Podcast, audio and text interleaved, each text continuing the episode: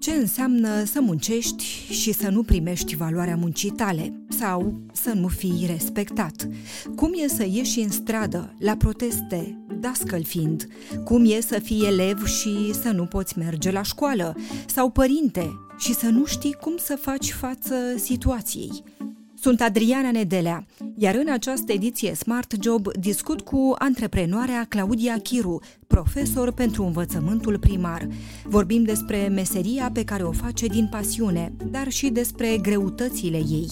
Salarii mici, oameni slab pregătiți în domeniu, poate din ce în ce mai mulți în ultimii ani, despre lipsa de apreciere. Ești la Smart Job, podcastul Europa Liberă. Începem chiar acum! Claudia Chiru, te salut, mulțumesc tare mult pentru prezență. Bună ziua, vă salut și eu, vă mulțumesc pentru invitație. Unde suntem astăzi? Suntem între o lume minunată, așa cum îi cântau copiii președintelui României Claus Iohannis, și o grevă generală a profesorilor, prima grevă generală a dascălilor din ultimii 18 ani. Le spunea șeful statului, le transmitea elevilor să învățați bine că merită. Merită? Mai merită? Păi, um, eu aș zice că da, merită, pentru că ne dorim să mergem înainte. Ne dorim pentru copiii noștri cel puțin ceea ce am avut și noi. Și noi am avut un cadru în care să ne dezvoltăm așa cum a fost el, conform vremurilor respective, conform cerințelor respective. Ceea ce vedem acum este o scădere îngrozitoare. Adică e o diferență foarte mare față de ceea ce am avut noi și ne-am format așa cum am putut – și este un paradox, pentru că acum sunt mai multe informații, sunt mai multe uh, resurse, da.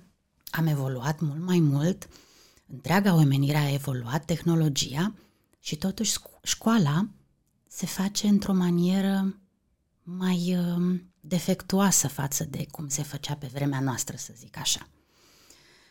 Îmi doresc să mergem înainte, îmi doresc să nu-și piardă speranța elevii mei, și îmi doresc să creadă că ei pot schimba ceva. Eu asta le spun. În clasă, atunci când sunt uh, în discuții cu ei, în dezbateri și facem destul de des lucrul acesta, îmi doresc să le transmit această dorință de a face ceva, de a schimba. Asta le spun, voi veți schimba. Spuneai, Claudia Chiru, um, în momentul în care a izbucnit greva și erai în stradă, Sistemul educațional a eșuat pentru că tot noi i-am format pe guvernanții de azi, adică pe cei care ne conduc. Da, da. Acesta este paradoxul. Cred că e cel mai mare eșec la care asistăm. Pentru că, așa cum am spus, da, ei au fost pe băncile școlii, ei au fost formați de niște profesori pentru care nu simt respect. Să nu simți respect pentru profesorul tău este foarte grav. Pentru că omul acela ți-a pus creionul în mână omul acela te-a format. Deci, nici nu știu, e o combinație între ce primim de la familie și ce primim de la societate și ce primim de la profesori. Și eu am avut profesori de care nu mi-a plăcut în liceu și chiar în facultate, dar nici prin cap nu-mi trece să nu-i respect, nici prin cap nu-mi trece să spun nu merită banii. Pentru că oamenii aceia, pentru a mă învăța pe mine și pentru a sta în fața mea, au învățat carte, au cheltuit niște bani, au băgat niște bani în ei.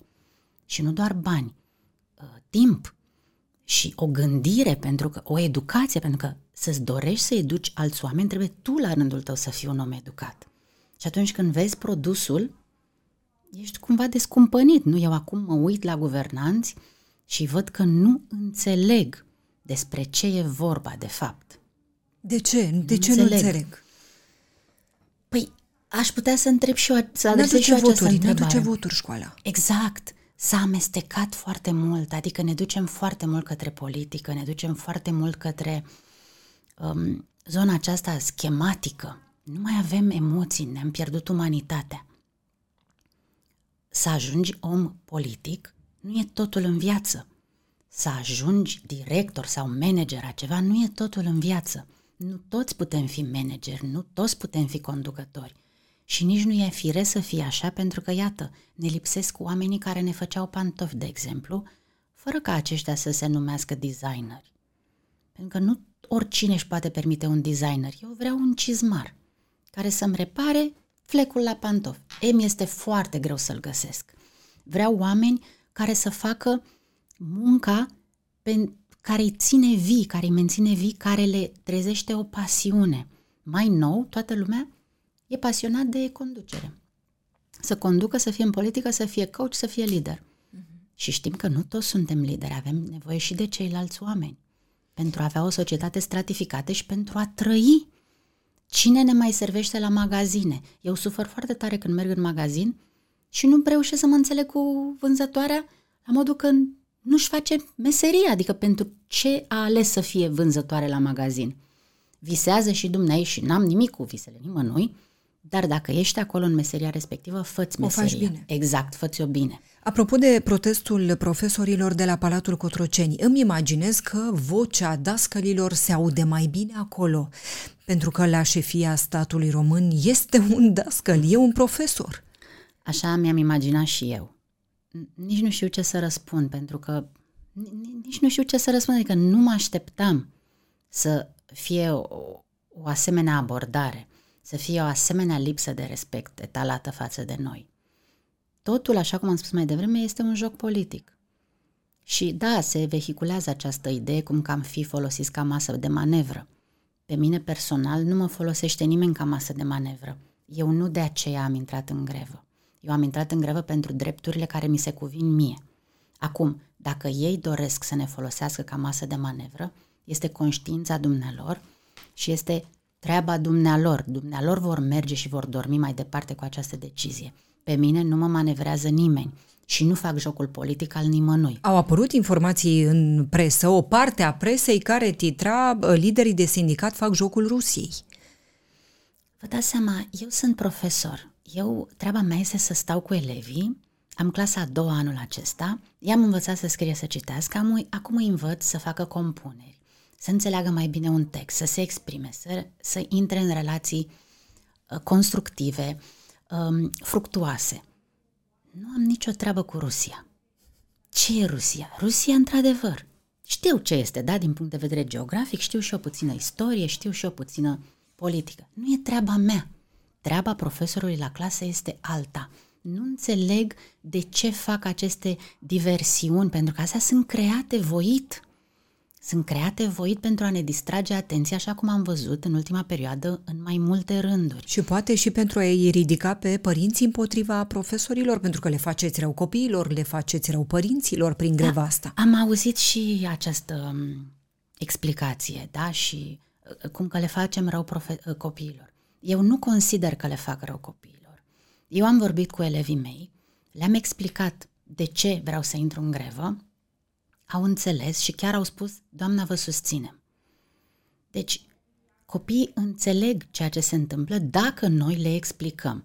Iar um, responsabilitatea mea față de elevi a fost bifată, nu pentru că mă vede cineva, pentru că așa fac de fiecare dată când fac ceva care presupune să ies din clasă și să nu mai fiu cu elevii mei, îi informez pe elevi despre ce urmează să fac și de ce nu vin la școală.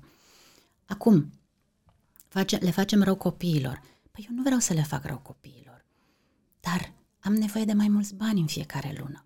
Și n-am nevoie de bani pentru cărți, pentru că am citit, citesc, într-adevăr, foarte mult.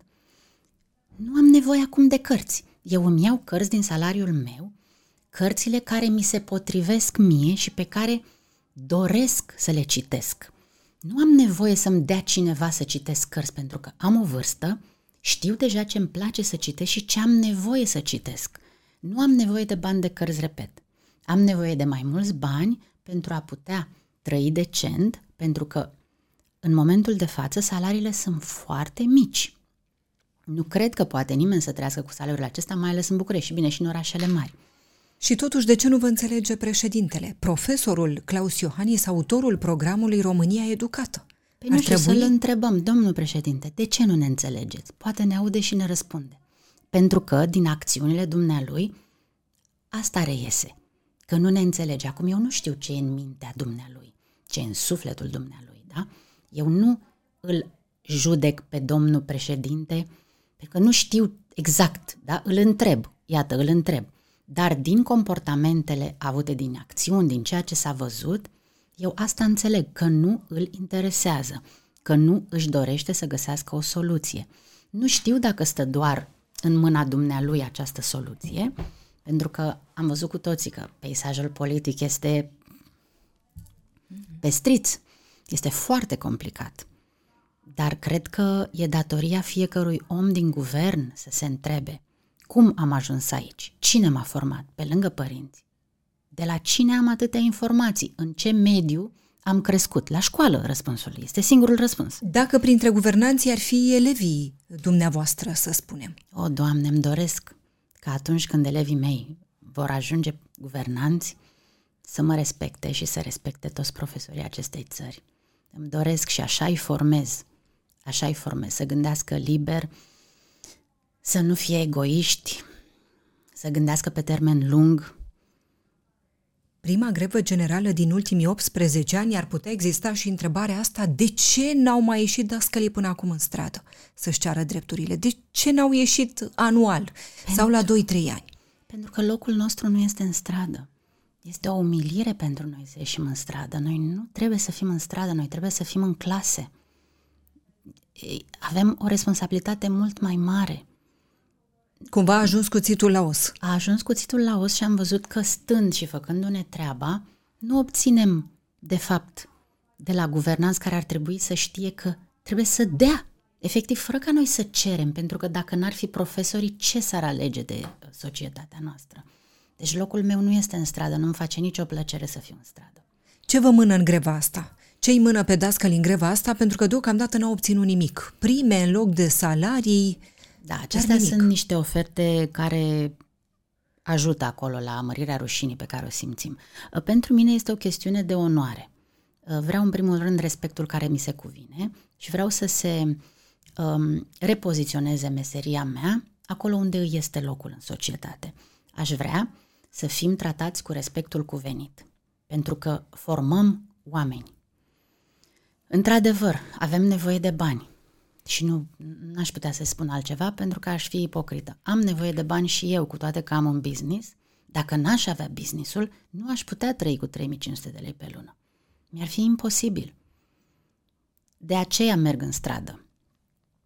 Vreau ca ei să știe că și noi contăm și să ne uh, acorde uh, ceea ce merităm. Ministrul Muncii Marius Budăi spune așa, nu există la minister un sac de bani să-l împărțim la toată lumea. Haideți să fim obiectivi. Păi probabil că au împărțit, chiar dumnealui ne spune la toată lumea. Asta înseamnă că a dat până acum unor oameni și n-a ajuns pentru toată lumea. Înseamnă că a prioritizat greșit, pentru că educația ar trebui să fie prima. Vedeți? De aceea este foarte important să educăm pe copii. Pentru că, iată, o simplă uh, afirmație. Uh-huh. Dintr-o simplă afirmație, tu poți să înțelegi de fapt ce a gândit acea persoană. Asta vreau să învăț pe elevii mei, să gândească cu capul lor. Dacă n-a, ajunge pentru toată lumea, înseamnă că a ajuns pentru câțiva. Și nu e bine, pentru că educația nu este între acei câțiva. Educația trebuie să fie prima pe listă. Există probleme în toate domeniile. Anton Hader, președintele Federației Alma Mater, spunea că în ultimii 30 de ani au venit de multe ori în învățământ cei mai nepregătiți, tocmai pentru că domeniul nu este ofertant. Da, nu este ofertant. Eu sunt printre mm, puținii uh, care mai există, uh, absolvenții ai Colegiului Pedagogic, cel de 5 ani, cel uh, în urma căruia am ieșit cu peste 800 de ore de practică, cel care într-adevăr a format profesori dascăle, așa cum uh-huh. îi numim, pentru că știm, dascăl înseamnă ceva, are o însemnătate Vocație, la nivel societal. Pasiune. Exact. Acum, ceea ce ajunge la catedră sunt oameni care nu știu să scrie, să citească. Adică le dai un examen, le dai o dictare și nu, e dezastru. Dar pentru că nu mai sunt colegii pedagogice așa cum erau înainte, nu mai sunt la fel, nu se mai face practică pedagogică. S-au găsit tot felul de rute alternative pentru a tăia uh, obligativitatea colegiului pedagogic și poți să faci acum doar facultate, doar un master și poți să vii la catedră. Poate oricine să vină la catedră. Cine să vină la catedră? Cei care nu au loc în altă parte. Pentru că se intră foarte ușor, ai un ban acolo, ai vacanțele libere. Iar alt lucru cu vacanțele libere. Păi merit să am vacanța liberă pentru că muncesc în, cursul, în decursul anului și mă consum și mă implic 200%. E firesc să am nevoie, să am o pauză în care să mă refac. Adică nu știu dacă realizează oamenii ce înseamnă să stai cu cel puțin 20 de elevi, persoane diferite și să să ai și rezultate cu ei, adică să-i și înveți ceva. Că nu suntem doar paznici. Datoria mea e să-și și învăț ceva. Și trebuie să învăț ceva bine. Mm. Pentru că apoi se duc în societate și au meserii. Și apoi ajung și eu, cum am zis, la magazin, la bancă și mă lovesc de omul acela care a trecut ca gâsca prin apă și pentru că a avut un profesor slab. Și atunci ce dau înapoi societății? Ce vor avea copiii noștri și ce vom avea noi la bătrânețe? Și ce o însemna pentru un copil să aibă la catedră un dascal complet nepregătit, care a venit pentru, ok, banii aia puțin, dar măcar are timp liber, are vacanțe. Păi ce înseamnă? Înseamnă dezastru, înseamnă dezastrul pe care îl vedem acum. Pentru că, bine, nu toți guvernanții, marea majoritate au trecut prin școală și dacă se poartă așa acum și au lipsa aceasta de respect, înseamnă că nici în școală n-au avut-o. Ceva s-a, s-a rupt acolo de câțiva ani încoace. Și știm, asta s-a rupt. Au venit oameni nepregătiți în educație. Firuța Tacea, formator de profesori, spunea la Europa Liberă la One to One că la nivel național nu există o evaluare a cadrelor didactice, ca să știm ce competențe au, ca să știm cine sunt profesioniștii și câți profesioniști avem. Păi da, nu mai, nu mai există această evaluare înainte pentru că terminai colegiul pedagogic, era evaluarea supremă, apoi ai definitivatul, mm. ai titularizarea, apoi ai gradul 2 și gradul 1. Acestea erau bornele, da, de evaluare dar nu se făcea o evaluare atât, nu era nevoie de o evaluare atât de uh, strictă pentru că colegiile pedagogice scoteau profesori, învățători în adevăratul sens al cuvântului. După aceea mergeai la facultate și facultatea scotea profesori în adevăratul sens al cuvântului. Meseria aceasta de învățător-profesor este mai mult decât o meserie, este un stil de viață.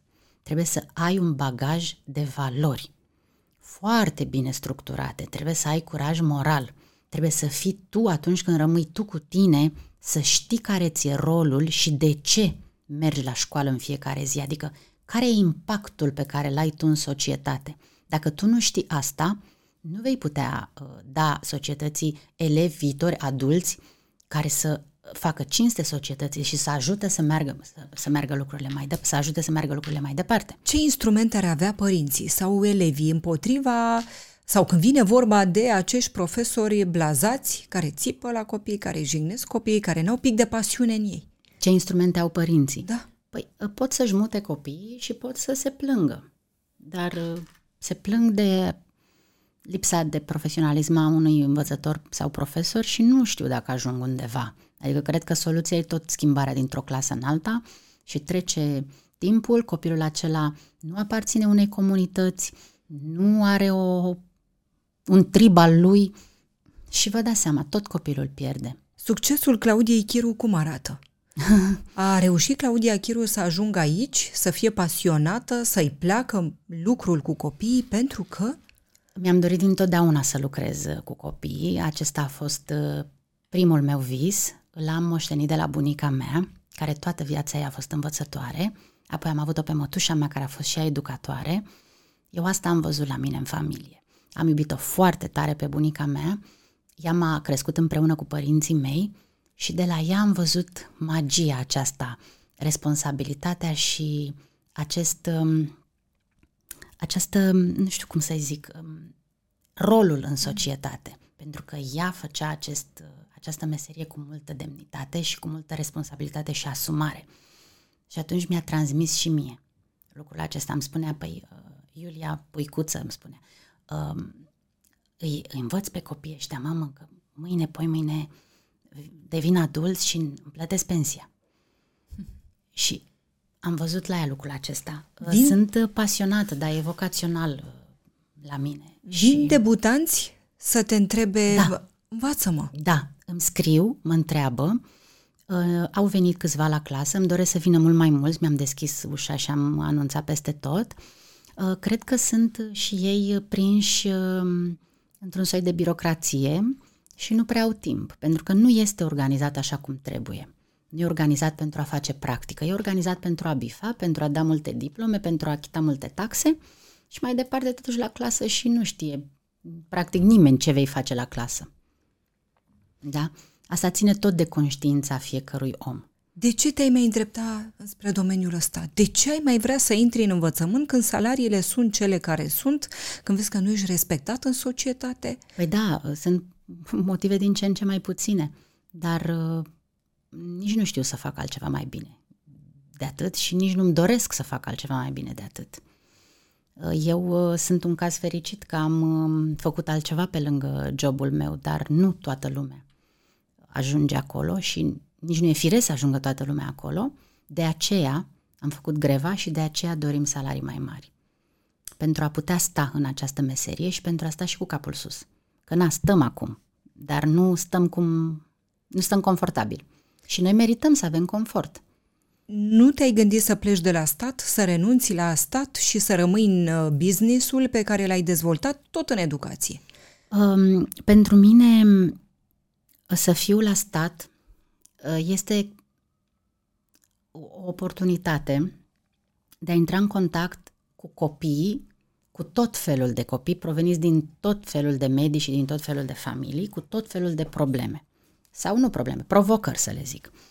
Dacă aș renunța la uh, predarea la stat, ar fi ca și cum aș fi chirurg și aș prelua un, uh, un post de management aș fi totuși chirurg, dar aș face acte toată ziua. Și apoi când ar veni un pacient la mine și m-ar întreba, domnul chirurg, domnul doctor, ce să fac, cum să fac, eu n-aș putea să-i spun ceva din experiență, da? Pentru mm. că eu aș face acte. Și atunci, cine ar mai avea încredere în mine și eu cum aș mai avea eu încredere în mine dacă nu m-aș expune zi de zi tuturor provocărilor și dacă n-aș aduce un copil de la 0 la 5, 6, 7, 8, 9 la cât pot să-l aduc. Provocarea aceasta îmi creează uh, bucurie și mi asigură fericirea și atunci când mă uit în oglindă și zic, Claudia, ce ai făcut în viața asta? Păi am învățat atâția copii să scrie, să citească și să socotească. Dacă aș renunța la stat, n-aș mai putea să fac asta. Pentru că la after school vin copii cu alte... Mm-hmm. Acolo facem altceva. Deci pentru mine este foarte important să fiu un foc acolo. Da. Ca să cresc, ca să mă hrănesc, dacă nu am salariu, măcar să mă hrănesc uh, intelectual dar măcar să văd ce pot să fac. Lucrând în acest domeniu, ce simți când știi că abandonul școlar e cel mai mare din Uniunea Europeană, aici la noi? Păi, toate se leagă de lipsa de formare a cadrelor didactice și de condițiile care sunt. Toate aceste lucruri se leagă. Sunt foarte mulți bani europeni uh, așteaptă să fie folosiți. Nu înțeleg de ce nu se folosesc. Și dacă ne aud uh, guvernanții acum, doresc să le spun că știm că există bani europeni și că ar trebui să-i folosească pentru ceea ce au fost uh, dedicați. Pentru că îi întreb cât e suficient. Da? Să-și adreseze această întrebare. Cât e suficient? Și dacă ajung la un răspuns, să se apuce un pic de treabă, pentru că tot ei, ei, ei, ei, ei, pentru tine, pentru tine, pentru tine, pentru cunoscuți, pentru cunoscuți, dar până când? Toți trăim în această țară și vom trăi în această țară. Și ei se lo- vor lovi de aceste defecțiuni, dacă nu le repară. Vreau să mai știu ceva. Ce trebuie să știe, să învețe guvernanții, poate mm. președintele? Hai să ne imaginăm că sunt în clasă și ești în fața lor. Ce înveți azi? Ce astăzi, le spui azi? Păi astăzi aș vrea să găsească soluții pentru cum să facă profesorii mai fericiți, cum să, să le permită acestora să le asigure mai, condiții mai bune și cum să asigure oamenilor care doresc să facă această formare, această meserie, formarea de care au nevoie. Asta vreau să învăț, să se gândească și la ceilalți și să gândească pe termen lung și să lase politicul deoparte. Politicul nu are nicio treabă cu învățământul. Politicul nu are nicio treabă cu nimic. Pentru că noi merităm să trăim bine în țara noastră și să ne facem meseria cu plăcere. Să fim cetățeni fericiți ai acestei societăți ca să dăm mai departe copiilor și să trăim toți frumos. Ne facem bine? Ai speranța că ne facem bine? Eu am speranță, da, pentru că dacă n-aș avea speranță, n-aș mai avea ce să le transmit elevilor mei. E un soi de o doză de nebunie, un pic, nu? Cred. da. Elevi care ce vor? Vor să plece din țară? Elevii mei nu vor să plece din țară, nu. Elevii mei uh, vor să rămână să învețe, vor să rămână cu mine. Acum sunt mititei. Ei sunt foarte atașați de mine și eu de ei. Eu sper să nu plece decât pentru a studia și apoi să se întoarcă și să aducă cei mai buni din afară la noi. Asta sper. Asta învăț. Întotdeauna vor exista provocări, dileme, dificultăți în viețile noastre, dar mereu există și soluții. Le căutăm împreună la Smart Job, podcastul Europa Liberă. Ne găsești oriunde ai acces la podcast. Sunt Adriana Nedelea, de la Europa Liberă, pe curând!